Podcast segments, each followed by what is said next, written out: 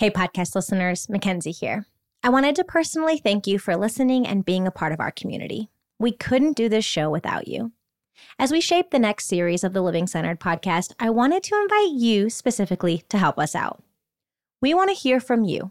We're currently in the process of curating a series all around exploring the relationships that make up our lives. Together with various experts, clinicians, and on-site alum, we'll explore the nuances, intricacies, and impact of the relationships within which we all exist. From families of origin to friendships, dating, working relationships, and beyond. We hope to host conversations with guests who bring a definitive and unique perspective. This is where you come in. We want to know your pressing relationship questions. You can submit your questions to podcast at experienceonsite.com and you might just hear an answer on our next series.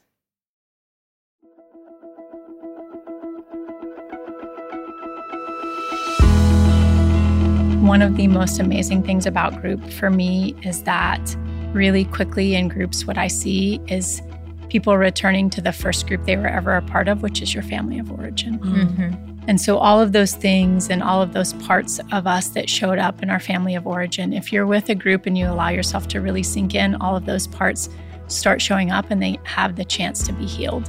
Mm. And and so you don't I don't get to do that in individual therapy. Yeah. I certainly know the patterns and I can talk about them and I'm aware of them, but I don't get to actually feel them arise in the moment and then have a corrective experience around it. And so I think that that's a really beautiful and powerful thing about group. Welcome to the Living Centered Podcast, where we enter into honest conversations about pursuing a more centered life, rediscovering, reclaiming, and rooting in to who we truly are. I'm your host, Miles Adcox. I'm your host, Lindsey Nobles. I'm your host, Mickenzie Vogt. And I'm your host, Hannah Warren.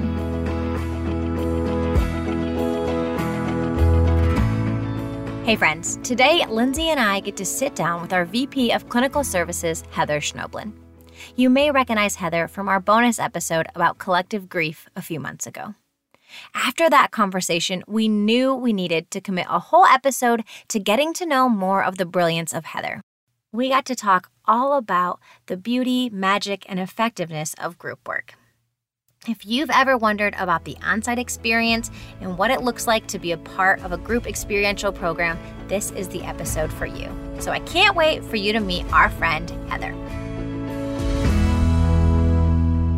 We're so excited to be sitting down with you, Heather. Thanks. This is going to be so fun. And I'm excited for everyone to get to know you as you're now leading our clinical team in such a prominent voice at Onsite. So thanks for joining us. Yeah, thanks for having me.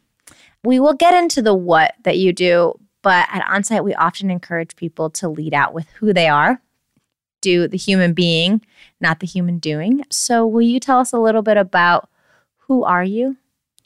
Mm. Yeah, that's a big question. It's a big question. So maybe even really I say like, question. who were you at 12 and how does that person show up today? Who who was I at 12? Wow, these are good questions. Well, I'm glad to hear it. Yeah. Mm-hmm. Did you ever think about being a therapist? I thought about it for a short amount of time. Yeah. Okay. Who was I at 12 and how does that person still show up? Incredibly playful, uh, a lover of nature and the outdoors, and yeah, that person still shows up, I think, for me today. Yeah. yeah. Yep. When you said the lover of the outdoors and nature, I know that's a big part of like who you are. So, what did that, have you uh, continued to do that? Where did that love of nature kind of come from? Yeah. So, I grew up in rural Colorado in the Western slope.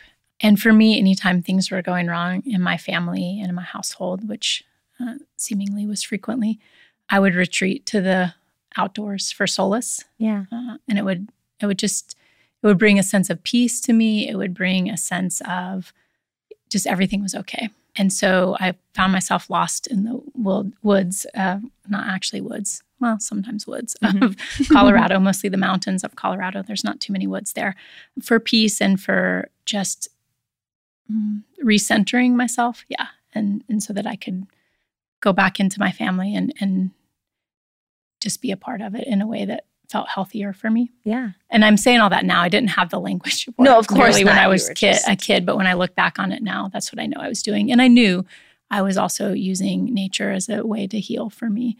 um, in a in a really chaotic world. So, yeah. Yeah.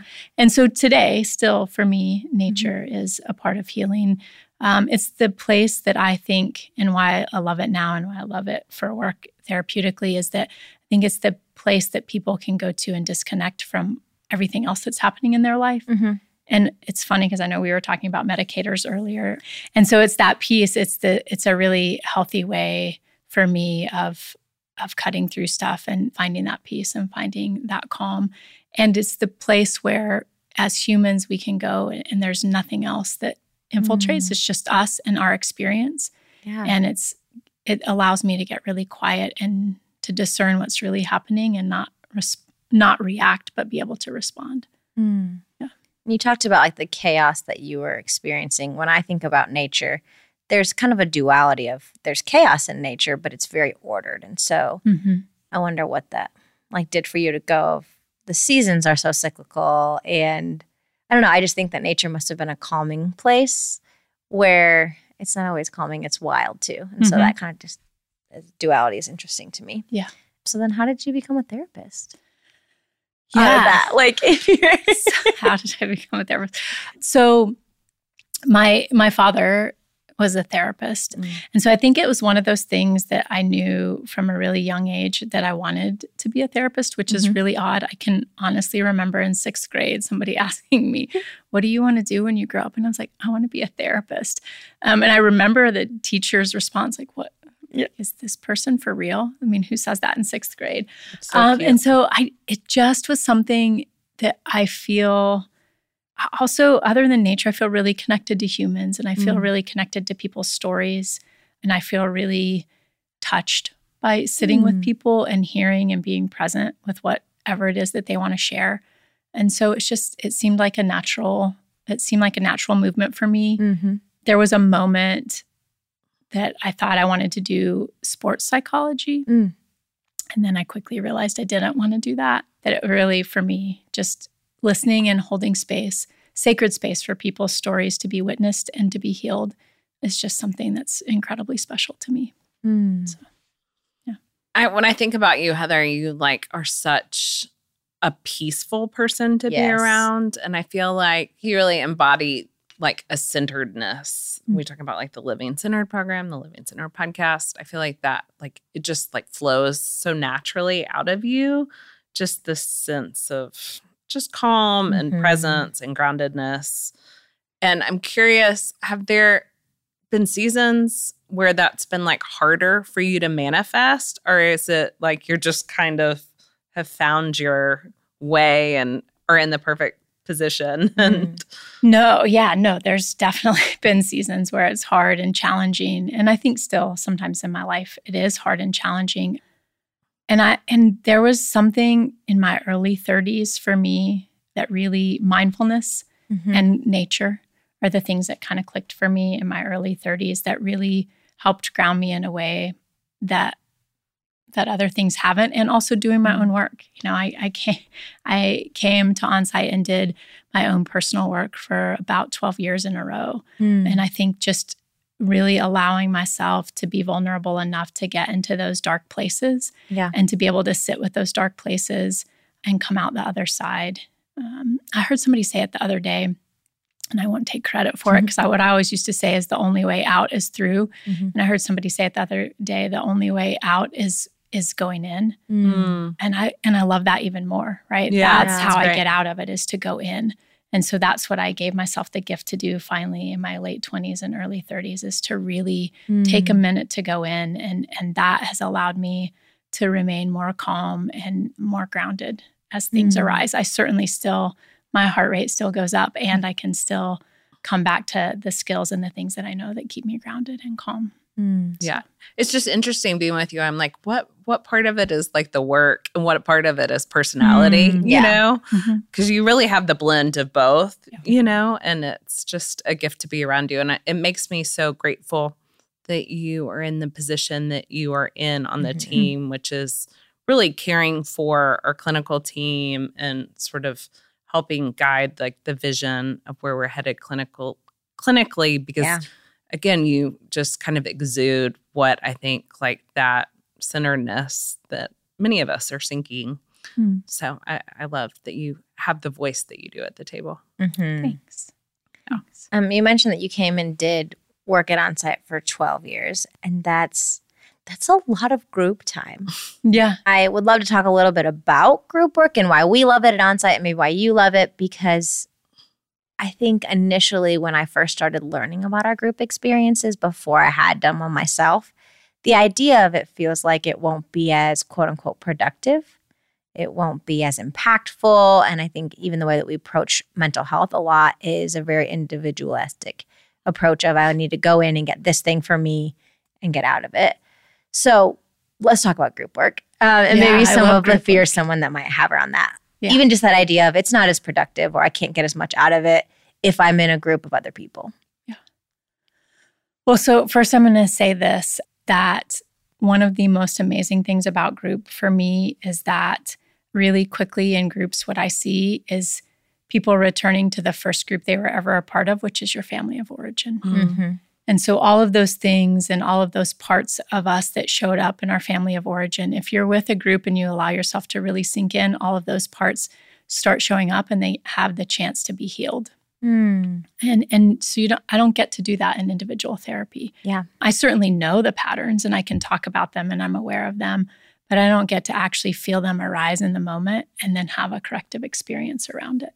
And so I think that that's a really beautiful and powerful thing about group. Yeah.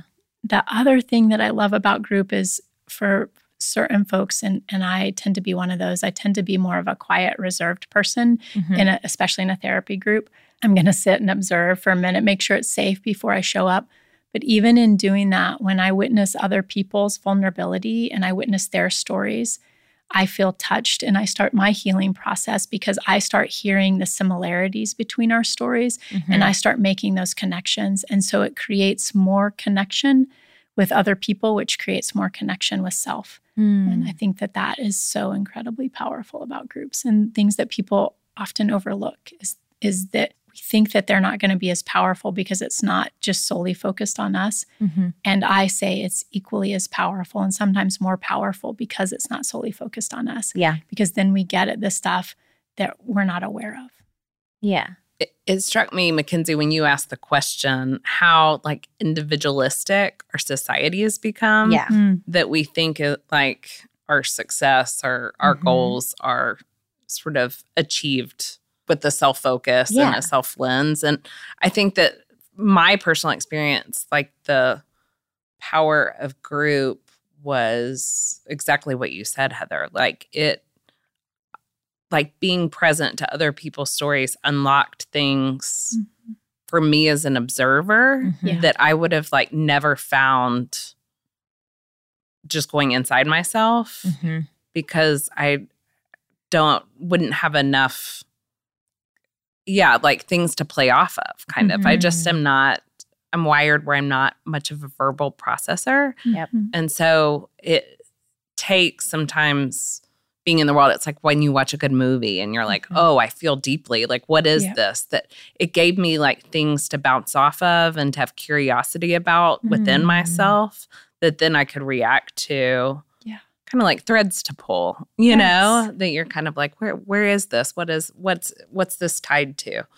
And I just think about so much of the issues that have popped up for me in my life and then even just systemically so many of the issues in our world are about like problems in relationships Mhm. i worked for a nonprofit once and they called the way that they framed poverty was like bro- around broken relationships either Mm. with our higher power or with Mhm.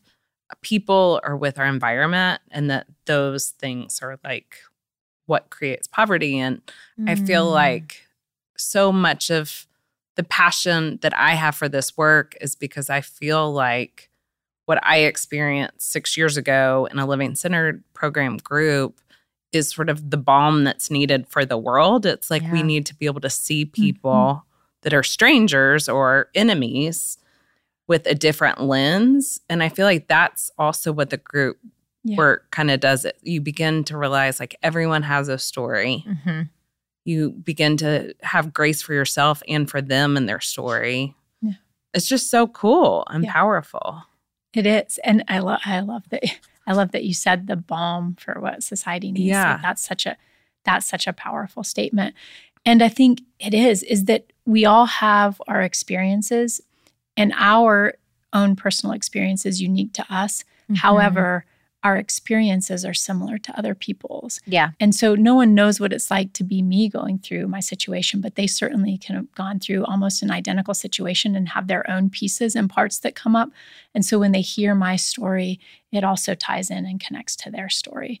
And that is that's the power of group. I, I sit in our lectures uh, and listen for the LCP, and every time, and I've listened to them a bunch of times, and every time I leave, and I'm like, oh, that's something like I have this little bit of how I show up in relationship Mm. and how I show up with my significant other, you know, and it's and it's so true is that we are all connected in the way that we experience things and do things.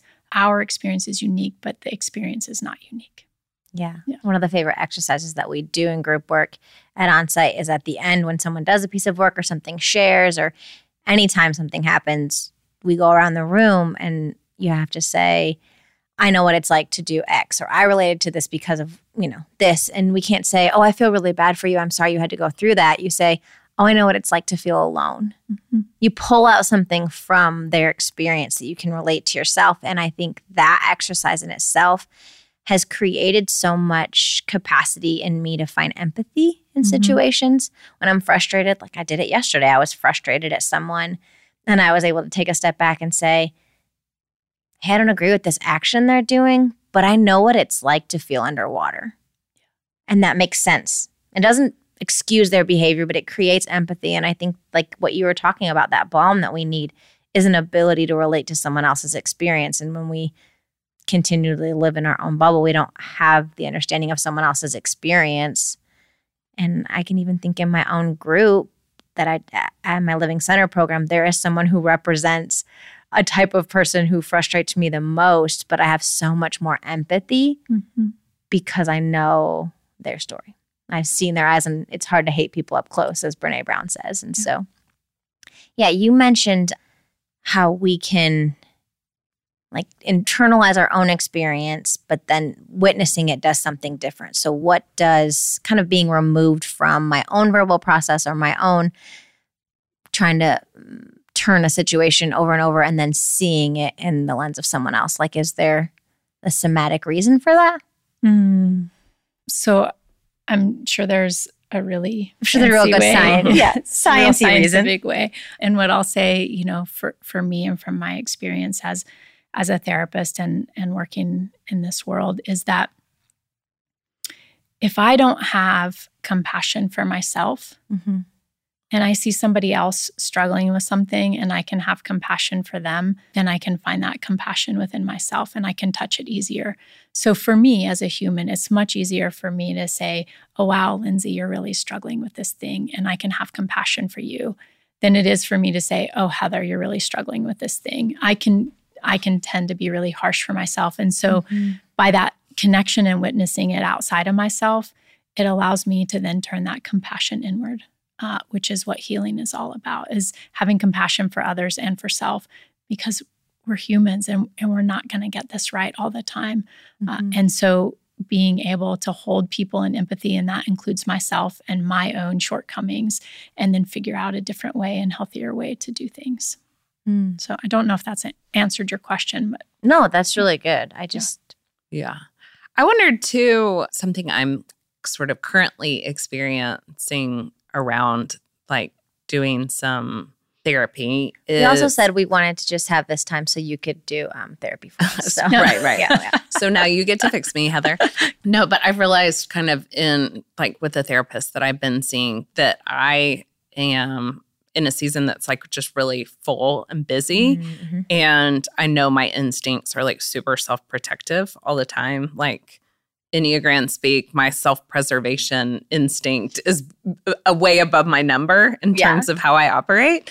And so my therapist sort of said to me, like, I can't figure out if you're really okay or you just are, you know, like in, Mm. functioning super well, or if it is like that is sort of your way of coping that Mm. like everything's in order and and and i realized like oh i I'm sure there's like work that I could do with her that would be great work, but I need to like have the space and the time to go deeper within myself. Yeah. And again, without having someone else to react off of or something that unlocks it for me, it's just hard to access it Yes. sometimes.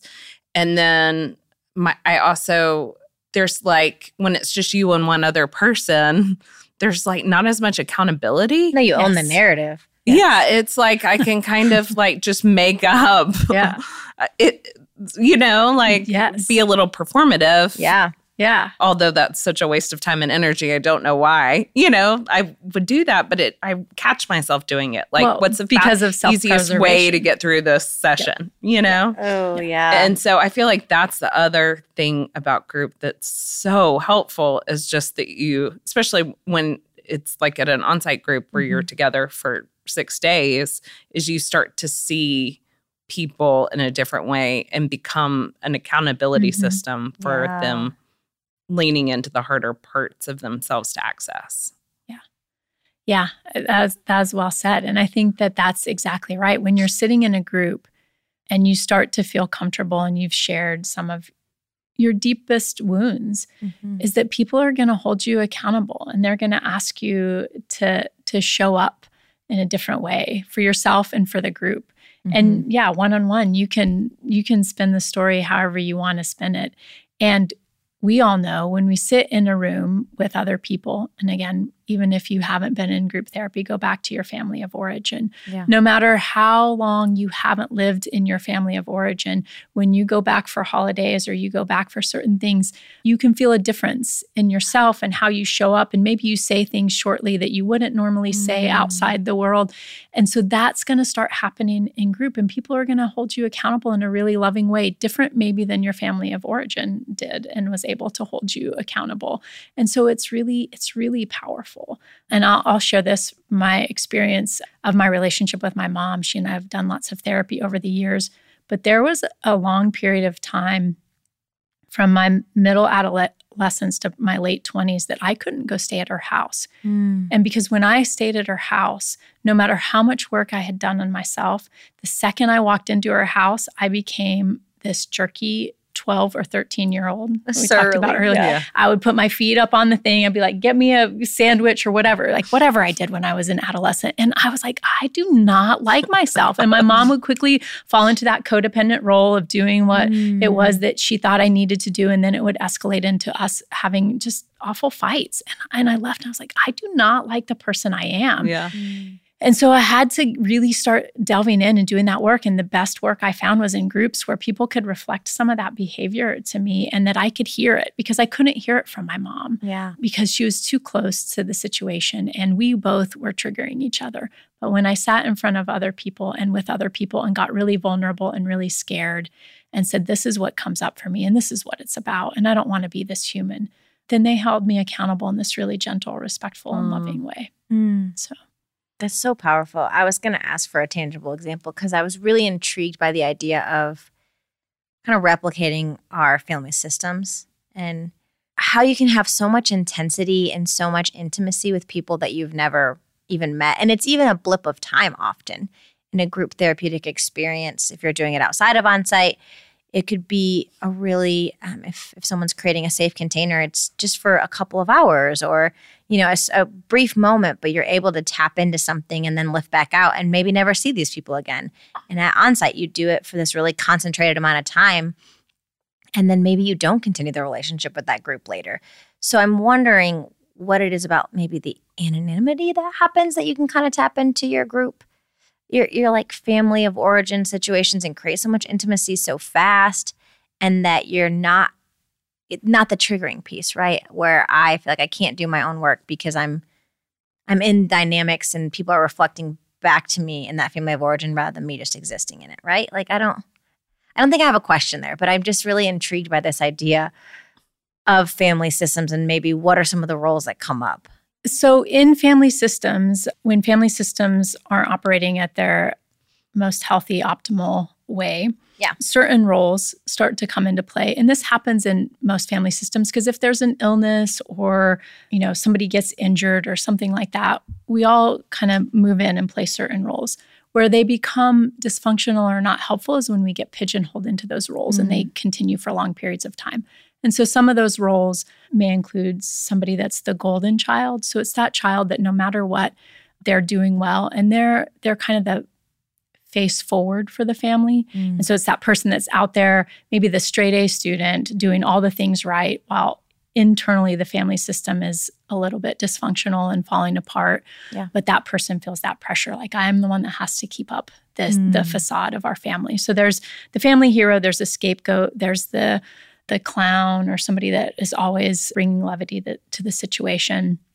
In really dysfunctional families you can have somebody that is that operates as an addict which that can mm. also look like codependency as well or mm-hmm. substance use. And so those are some of the the dynamics. And so in our families of origin if i was the clown in my family of origin which is anytime things got tough or people were fighting if i made jokes to bring levity to the situation so that to diffuse it so there wasn't fights Yeah. when i'm going into a group probably my first go to is the second it starts to get a little bit uh, tough in there emotionally for me. I'm going to start making jokes and I'm going to try to bring some levity to the situation. And in a place, Is Heather talk?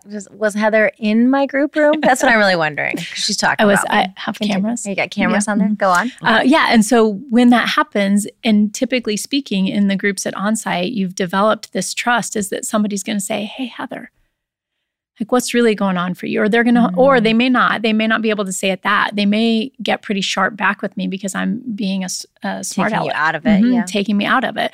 And so then I have the opportunity to look at do I is this serving me still? Is this role that I had in my family which served me really well? It protected me. All of the roles in family systems serve us. Mm. And I think that we often have shame about our roles and they don't they're really helpful. But is it still serving me? And do I want to still carry this role? And is this how I want to show up in relationship? Um, Mm. and so that's what the group does is that when when those things start to show up, your group has built security and safety that people feel comfortable to start having those conversations and talking about it. Mm. Yeah. There's a lot of gracefulness in that statement of it makes sense. They work. Mhm. And even to say they make sense in a certain situation, but you don't, I think it's the pigeonholed piece for me because I think I would definitely align with the clown and the humor Mhm. because I work really well with diffusing the tension. But it's when I do that in moments of trying to escape or trying to not feel my feelings or, you know, keep everyone in a specific place. And it keeps me from showing up and being authentic with myself. But I appreciate you saying that it makes sense and that it's actually healthy in certain situations, mm-hmm. but not all the time, the pigeonhole piece. Hey, friends. These days, it feels like we're all grasping for ways to relieve stress, burnout, depression, and anxiety. Many of us have come to terms with the fact that something about the way we're living isn't working anymore. We know something has to change, but we're not sure what. At Onsite, we believe you already have everything you need inside of you to live a life of deep peace, purpose, and belonging. You just have to rediscover it. We believe it's possible to find the breakthrough and healing you're longing for, not just a band aid to cover up your issues. As you've heard throughout this episode, our world renowned group workshops remove you from the distractions of everyday life and provide you with the environment you need to fully embrace the process and engage wholeheartedly in the healing you deserve. If something in this conversation has resonated with you and you want to explore the group experience a little more, we have two ways you can connect with us and determine which group program might be right for you. First, we've created a resource at onsiteworkshops.com slash explore programs. Or you can connect directly with our team at 1-800-341-7432. You deserve to be well. I just am thinking about roles that we play and just as we grow up, like Mhm. Yeah. like how do we find our role and then what are, you know, it sounds great to be the golden child, but I'm sure that that has a downside, right? Yeah. Really a lot of pressure, Lots of pressure, yeah. yes. so uh how do I yeah, help like as a parent, how do I Mm. not pigeonhole a child into a role Mhm. and let them sort of be the fullness of themselves and Yeah. not a caricature of Yeah. a role. Mm, that's such a great question.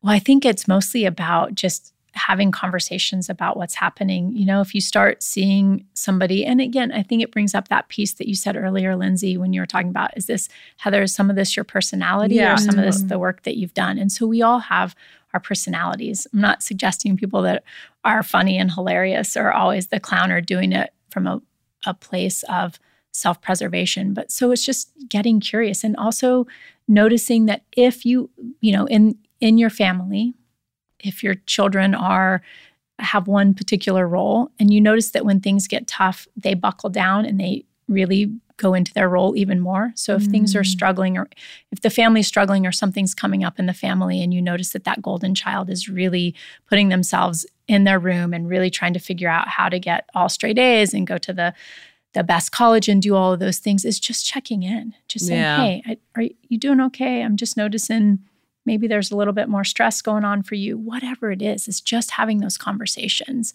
because a lot of times, especially as an adolescent, you're not going to be able to understand that. You just know this is what I need to do. This is what makes me okay and this is what makes my family okay Mm.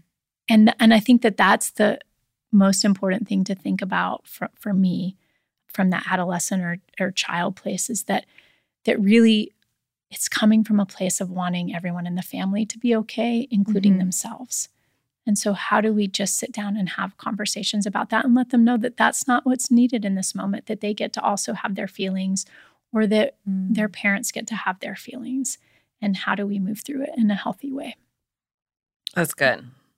Yeah, it's you know I have an- my 18 month old son, but it, I I realized like I think that sort of performing was just a way forward in my family that was like s- Mhm. you know Yep. like optics were always very important. Yeah. And so it's interesting, you know, he's learning to like say words and like do things like hand motions to songs. And it brings him joy, you know, like Yeah. to do those things with me or to do them for people and get a reaction. But it worries me like, am I sort of turning you into this little performer? Mm. So how do I, yeah, how do I not make, how do I not screw you up, kid? So yeah, I it's think you are going to screw him up. Oh yeah, I'm sure I will. Give yourself permission to do Yeah. that. Therapy, Yeah, start right. the therapy fund. Yeah. right as parents how there's no way you're also human there's no way for you not to do something wrong Yeah. But I think even asking the question is Mhm. important. Like you're not even you're not treating him like a puppet or a performer because you're recognizing it enough and you're giving him permission to be outside of that. Like I was with you the other day and he didn't want to do it. And you're like, okay, you know. Yeah. I, I think that permission and consent right is Mhm. asking learning to ask as he gets older Yeah. is, do you want to do this or you know is that i think that's a huge piece as as parents and humans that have any people in our lives especially adolescents and children is that getting consent for them to do instead of it just being about performance Yeah. I love that you are asking that question at 18 months. yeah It's important. like, you know, I feel like you're Well, it just is funny, especially like having like grandparents be Yeah. remote. And so, like Mhm. on FaceTime, they want to like see all the things he's Mhm. doing. And so it's like you run through, like, these are all his new tricks. I, I totally Um, resonate with that. yeah. And so, how do I sort of set him up to be able to be whoever he wants to be and not just, yeah, Yeah. this little puppet for us all? I think it's really something I'm experiencing. So I have a two and a half year old and I have a four month old of just starting to uncover who they are. And there's so much that's coming up for me with my two and a half year old that I catch myself saying things to her that were said to me that were hurtful or harmful. Like, Mhm. why are you throwing a fit? Or you're being dramatic. And I have to catch myself. And it's a reparenting to myself to say, hey, that's okay that you are like your needs weren't met or you were trying to express something. Like, I don't know. It's been an interesting process in mirroring that for her, trying to show up for her, but then also showing up for my little self in the in the process. Oh, that's Yeah. sweet. Yeah, because you know she's got a lot of feelings. She's she's my child, Yeah. and that's good. And even even not putting that on her, saying, "Oh, you're just like me."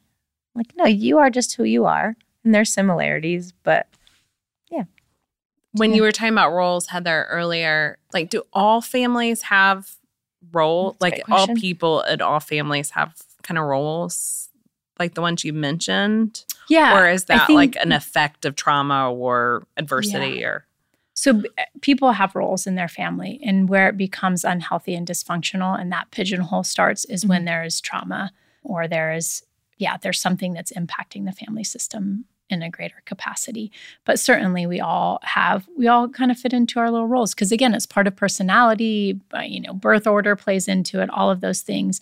But where it becomes unhealthy and dysfunctional is when it becomes that's the the static way that we move through this this life and this family system is that the person who is the family hero isn't okay to also have a really bad day Mhm. you know that that becomes a problem in a family system that's where it gets really dysfunctional but we all have yeah we all have our roles and ways of being I'm interested. You're talking about kind of replaying those family systems in a group setting with people who are not your family. And then I wondered in what situations, because it feels like people are all doing their own work, you would want them to all kind of do their own work. But then how do you start? Can you heal some of those family system wounds within your actual family system?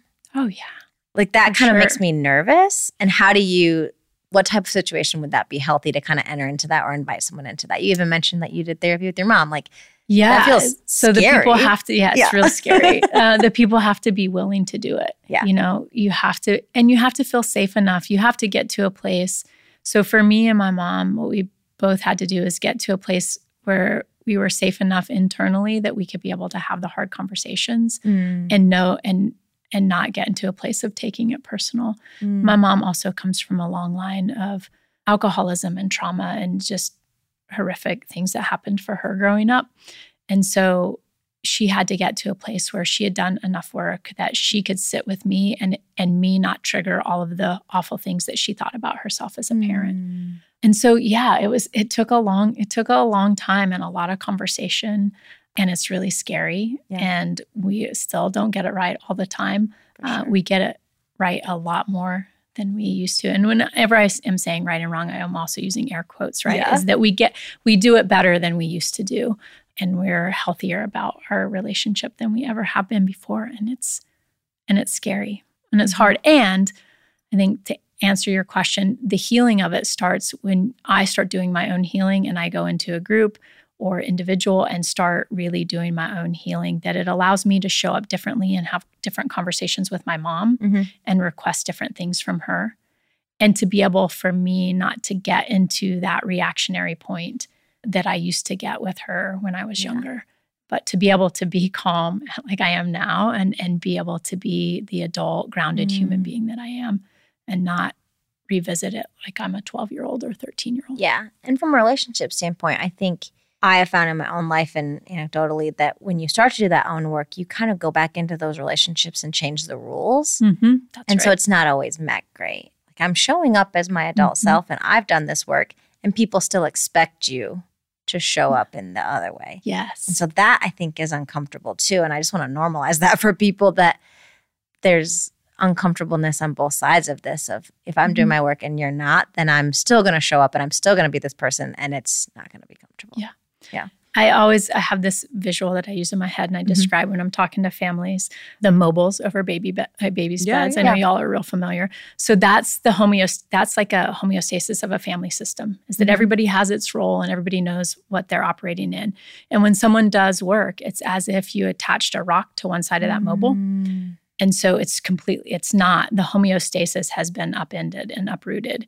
And so the way to get to homeostasis is either the person who's done work discards all the work that they've done and they go back into that role and then that that family's hmm. back at homeostasis even if it's unhealthy or the rest of the family or different family members start to do their own work so that that homeostasis readjusts and it's different and it's balanced in a different way because it's really precarious. I mean, we are all in relationship with each other in, in our families of origin. Whether we're talking to each other or not, Mhm. we are still connected. Mm. So That's such a good visual. And the homeostasis isn't health. That's like kind of what I was thinking That's right. too. mhm. Like you can get rid of the health to get back to maybe, the, or- yeah. that's right. Yeah, normal, homeostasis is yeah is yeah quote unquote normal or the balance for that family, and it can look really healthy and it can look really unhealthy. Mm. Heather, I mentioned that you are kind of new to your role at onsite, but you're not new to onsite. Like, how Mhm. long have you been in the onsite sort of? Yeah. So I mean, doing my work for since 2000, Amelia and I always debate this if it's 2009 or 2010, but s- since then, and then I've been a guide. I started in 2016 being a guide Mm. and doing um, guide work and coming in and doing that. So, so a little while. Yeah. What has it meant to you to come in and kind of lead the clinical team? It's a huge honor, first Mm. off, to even to even be considered or or thought of for this role. I mean, it's a it's really on-site is uh, and the word that I will always use is is just a really magical place. Magical in the way that space is held for people to really do a deep dive into their work. And so that is it's just incredibly healing and cathartic and connecting all at the same time. And so to be able to come in and be asked to come in and be the leader of the clinical team is humbling and honoring. And I don't really know that I have other words for it. I- Mhm. and and exciting. It's exciting because I believe in this work. Yeah. Wholeheartedly and with my entire being, I believe in the work that happens at onsite. I believe in the work that happens in the group room. And I've seen it and felt the the change and the experience in my life. And so it's incredible. Mm. We're excited to have you. Yeah. Yeah. Yeah. I think we're kind of in a unique time globally, culturally, where you kind of came in right now. And so, what are you seeing at onsite that is needed in this time? I think nine and nine 10 Americans say we're in a mental health crisis, Mhm. like loneliness epidemic. Yep. We can kind of stat all, like say all the stats, but I think right now a lot of us are feeling lonely and a lot of us are feeling heavy, and we're not exactly sure what to do with that. And so, how do you see onsite as being kind of a a player in helping people find themselves? Well, I think just that what you said is that like we're helping people find them way ba- their way back to themselves. Yeah. And I'm going to throw anxiety in there Yeah. besides Oh, loneliness and isolation is that that is huge and incredible right now. And I think the anxiety uh, leads to more isolation and Mhm. more loneliness and fear. And so, you know, I think that on site, what what we are positioned to do and what I, I want to do is to start bridging that loneliness Mm-hmm. with connection.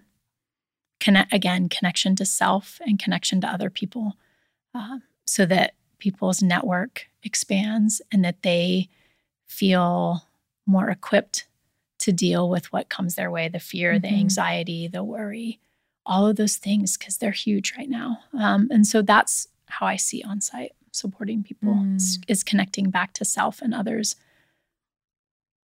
That's so good.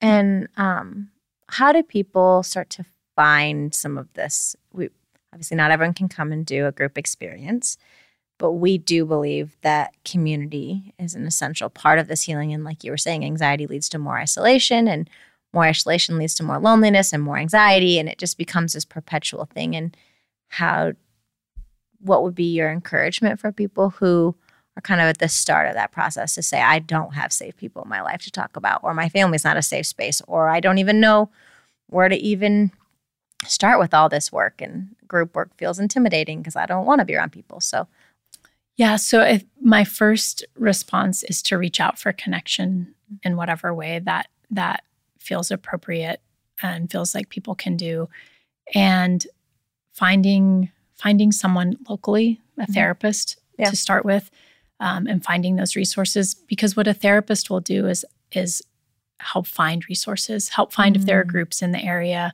looking at what other ways that you can uh, work on building your own skill set to manage what's happening for you and really help you get underneath that stuff to be able to start reaching out and doing more uh, in the community and connecting yourself to the community.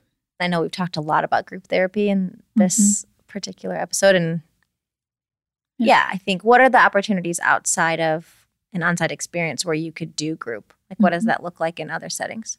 Yeah. So there are definitely people that run groups Yeah. in cities and towns. And it's again just connecting with local resources and local therapists that would know what types of groups are running. Yeah. Know, certainly there are people maybe run a six week anxiety group where you go Mm. for one hour a week and you're you're learning to manage and build skills around managing anxiety. So reaching out, I think, in local communities to therapists that can really help connect you to resources is important. Yeah.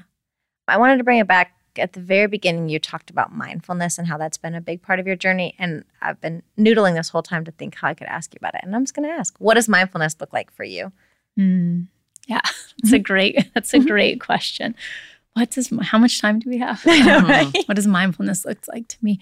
So what is helpful to me is when I, so when I first thought about mindfulness or was, was introduced to it years and years ago, it was really daunting because what I had in my mind are people that meditated for eight hours a day and Yeah. like nothing ever worried them and their mind was super calm. And I'm, well, I'm never going to get there. Yeah. So mindfulness looks like to me is being really present with what's Mm. going on for me, connected. I really connect it back to my breathing. Is that in the moment, can I stay connected to my breathing and how am I feeling? Mm. and and i can be mindfulness when i'm walking through the grocery store i can be mindful when i'm driving i can be mindful when i'm i mean anything it's it's about being present with my breath being present with what i'm feeling and and staying connected and focused in the moment to what's going on for me and not trying to make it go away and not trying to make Mm. it be something else but really staying connected to breath in this moment that's what Mm. mindfulness means to me That's good. Again, I'm just selfishly asking. I mean, we're Yeah. how do we get therapy in this moment? But I think Uh-huh. we it's it's just a buzzword that we hear so often. People just talk about mindfulness, and I do think my initial thought is this unwavering, like Mm. calm peace. And what I'm hearing you say is, I'm not actually making the worry go away. I'm not making the anxiety go away. I'm just saying, hey, I'm present with you in it, that's right and I'm here, and it's not about reaching something else and just being here. Yeah. At- I have a little sign in my kitchen at, at home that says peace. And it says, it doesn't mean to be in a place where there is no fear or no anxiety. It's about being in those places and still being peaceful within. Mm. And so that's what it means is that that's those places are going to exist. I'm going to have fear. I'm going to have anxiety. I'm going to have worry. I'm going to have anger. I'm going to have frustration. And how do I be present with it and still remain peaceful and calm? So good. So good.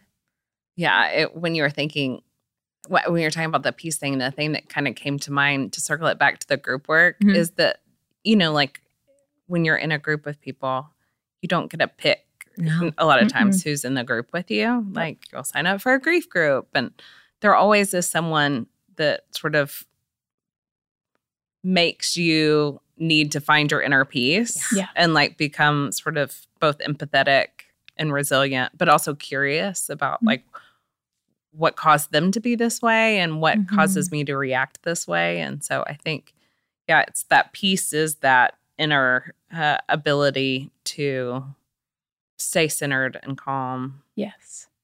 in the midst of being with people that are hard or being in a world that's hard. Mm-hmm. So good. Yeah. And it's hard and in group work and and i'm even going to say if you work in an agency with other folks it's Mhm. also you're part of a group so group work friendships at work anywhere you are going to come across people that are a mirror for you of some work and some healing that you need to do. will 100% happen. Yeah. um, and so how do you also learn from that take those lessons and and grow internally and not just get resistant of like i can't be in this group? You know and i think that happens for people is that when groups show up and start doing work and it's like oh i'm tr- i'm triggered by this or this is bringing this up. I need to leave groups. And it's like what would happen if you sat with it and you sat through it and you learned something about yourself and you learned how to show up differently in this world for yourself Mm. and in relationship with folks that that can push your buttons or Yeah. trigger you Yeah. because those people are going to be be around in the world and you're going to run into them Mhm. and that's what the world needs. You know? Yeah. Is us. that's the to- balm That's that the you were talking about yeah There it is. Yeah. Yeah Everyone loved hearing from you because I think we're going to tap you to do it again. thanks yeah thanks for having me i really appreciate it Thank you for listening today and for committing valuable time to share space with these powerful stories. Make sure you hit subscribe to get all of our inspiring conversations with these incredible people delivered directly to you.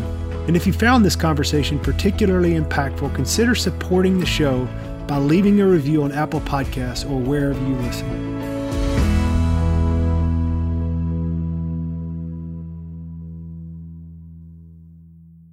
When our emotional health is suffering, many of us begin to feel alone and overwhelmed. If you're in that place right now, we deeply encourage you to ask for help. If OnSite can support you in connecting the dots with one of our programs or other offerings, our admissions team would love to connect with you. Simply call 1 800 341 7432 or visit onsiteworkshops.com.